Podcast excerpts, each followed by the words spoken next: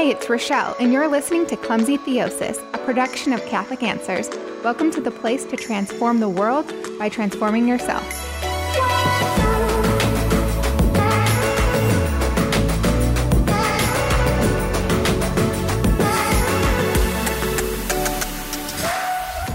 Hey, everybody, what's up? Uh, we're back again, the beginning of Advent, and we are going to start off by talking about sin. Um, this is the second part to a two part series or episode called Combating Sin. And I think it's really important to talk about that at the beginning of Advent because we are purifying ourselves and preparing ourselves for the coming of Jesus. And so, how else to do that than to learn how to combat sin in our lives? All right, so if you don't remember what we talked about in the first episode, maybe go and listen to that. I mean, you don't need to listen to it right now, but at least listen to it after this episode. It'll be really helpful. So, right now, we're going to pick up at what the cause of sin is, right? So, the cause of sin is defined as inordinate self love. That's it. That's super simple, right? Wrong. Okay, I don't know about you, but I'm like, what does that mean? So, inordinate self love, when you look up inordinate online in the dictionary, it says disproportionately large or in excess. So, based off that, inordinate self love would mean that you love yourself in excess or in a disproportionately large way. Now, the first thing I think of when I hear that, um, when I hear of someone loving themselves in a disproportionately large way, I think of someone who's a narcissist. Now, I'm not a narcissist, and the odds are that you are not a narcissist either, but we sin all the time. So, yeah, not very helpful as a definition. So, let's look at it another way. Let's look at the root of sin. Now, in 1 Timothy chapter 6 verse 10, St. Paul writes, Greed is the root of all evils. It is through this craving that some have wandered away from the faith and pierced their hearts with many pangs. Now, sometimes this translation will say love of money instead of greed, but greed is a truer translation to what Paul originally had written. And actually, an older term used for greed is avarice. And we'll read this in the writings of the church fathers, and Aquinas expands on it a lot. So we're going to stick with avarice. And so from now on, we're just going to talk about how avarice is the root of all evil. So when we're doing this, we're going to get to the root of the topic of mm. sin and how we can combat it. So, what is avarice exactly? Peter Kreeft is totally brilliant. And I don't think I've ever heard him speak or read anything that he's written that I didn't absolutely love. And that goes for this book that he wrote called Back to Virtue, where he explains that avarice has two parts. It's agreed to get what you don't have, right? You're trying to get something that you don't already have. And it's also agreed to keep what you already have. Like you have something and you don't want to share it, you don't want to give it up. And isn't that so true? Like, think about it. Every time that you sin, it always boils down to you wanting to get something or wanting to keep something that you already have. And anytime that someone sins against you, it's always from that same place as well. And I hear this and I'm like, wow, that is so freeing. And like, why would I say that? Because we're talking about sin and sin is not freeing. But I say it because think about it.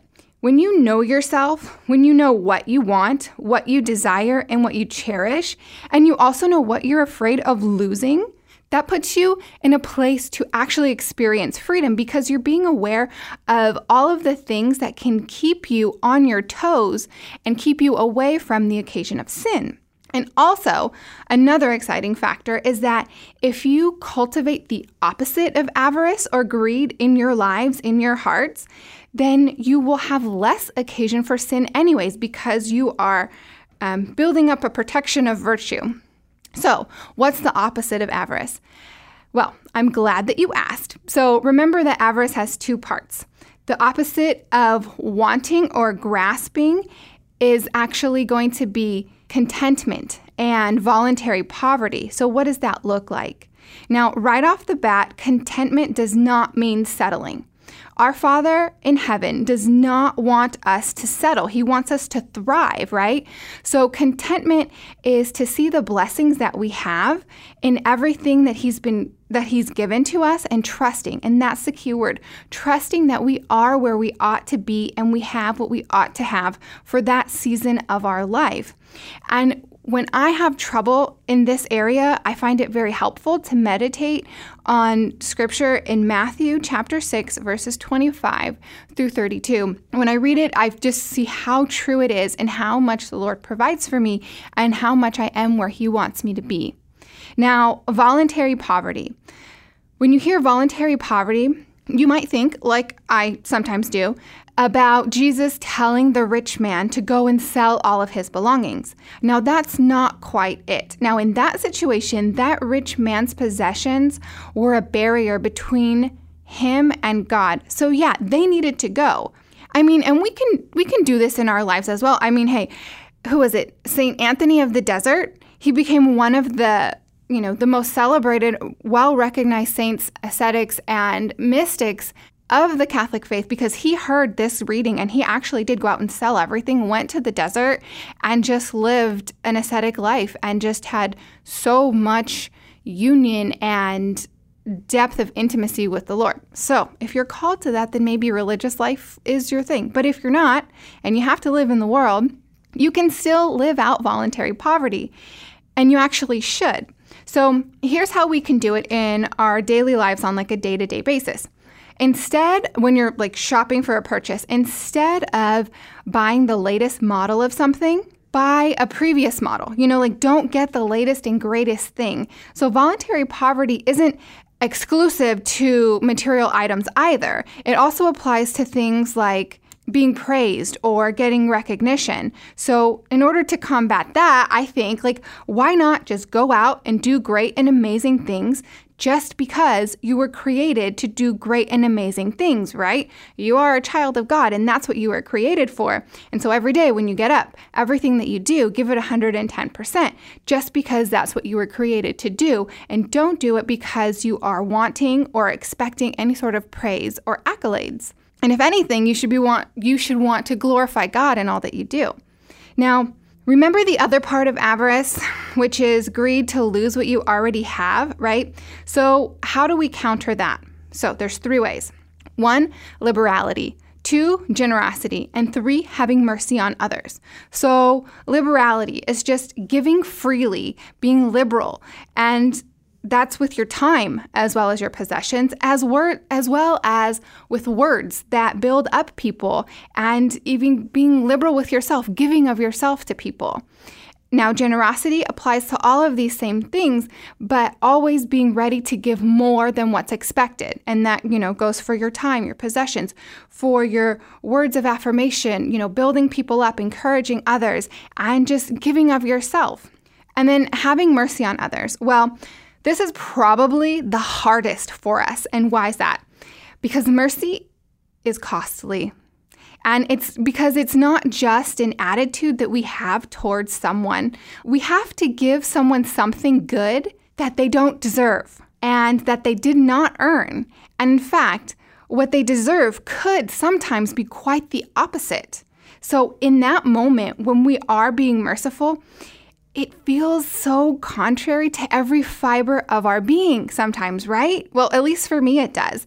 And I know this from personal experience. I mean, we all do, but for me, very recently, I've had the opportunity to grow in my ability to be merciful to someone who has unjustly persecuted me. And let me tell you, in those moments, I have to die to myself over and over. And not to demand justice or seek justice for myself, but instead to love that person and to uphold their dignity, even though they have not upheld mine. And oh my gosh, let me tell you, it is painful. And even in this moment right now, I can tell you that I'm experiencing like this internal death to self and this welling up of love for this other person. And in that, like I say, it feels like like you are dying to yourself. And that's because mercy is costly. And Peter Kreeft points that out in like the most clear way when he says that mercy cost God the infinitely precious life of his own son, right? And so mercy is Jesus' death on the cross. And so that's what we do when we're merciful to other people. We die to ourselves and we join that our our internal death to Jesus' death on the cross. And when we are merciful, we're dying to ourselves, and that means we are handing over something that we see is ours, right? We're handing over ourselves. But here's the thing we have never belonged to ourselves, ever. Not in the first place. We've never belonged to ourselves. We belong to God the Father. And so we're handing ourselves over to God the Father in those moments. And here's something else to think about when it comes to having mercy on others. When we have mercy on others, we give it away. We give away mercy. We give away love. But then we get it back from the only source that ever really mattered in the long run, the Lord. And that's why He requires us to say it in the Christian's prayer, the Our Father. You know, forgive us our trespasses as we forgive those who trespass against us. That has to do with mercy. And it's important that we learn how to cultivate this in our lives for many reasons. And one of them is that those who can't give mercy they can't believe that anyone else can give it either. Now, how sad is that? Because that also extends to our deepest perceptions of God the Father, right? If you can't have mercy on someone, you don't expect anyone to be able to do that for you, particularly God the Father. So remember to pray for yourself to increase in mercy, as well as the world in general to increase in mercy, because this really is going to affect all of eternity for all of us. And if you want to hear more about mercy, go back and listen to my episode, Mercy on the Mass, um, for a little bit of a refresher. It goes back into the. Um, the Old Testament meaning and like how, and we're really supposed to retain that meaning and understanding. And if you don't know what that is, go back and listen to that episode, Mercy in the Mass. All right, so Moving on. So, remember in part one of this two part episode, we talked about doing a daily examination of conscience, and that consisted of taking a moment to stop, quiet yourself, and be aware of God's presence. And then you would review your day and what happened with Thanksgiving.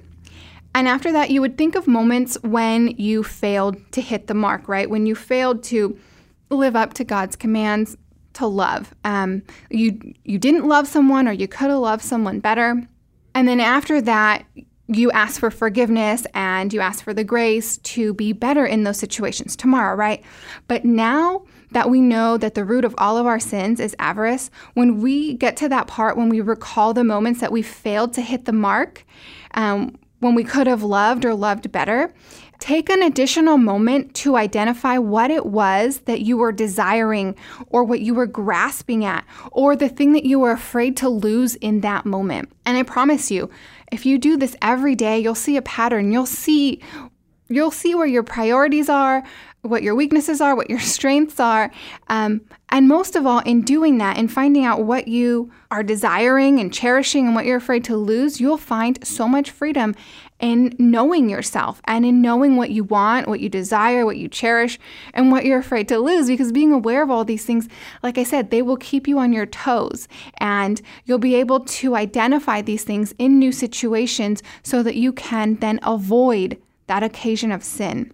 Plus, you can also pray for healing in these areas, right? And that's what we need. We need to be healed.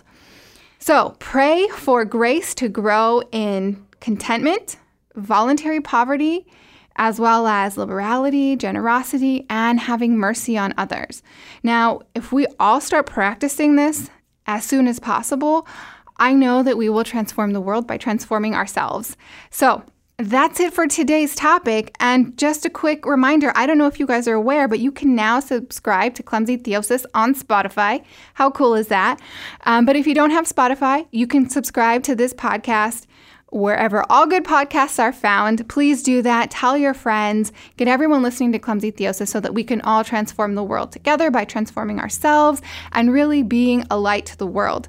And if you are part of our Instagram family, you'll have much more fun. So go ahead and find Clumsy Theosis on Instagram follow there, interact there, please. I encourage your private messages, all of that, your topic suggestions. Tell me where you're at in your spiritual life. I love to know because it helps me to help you, and that's what it's all about here.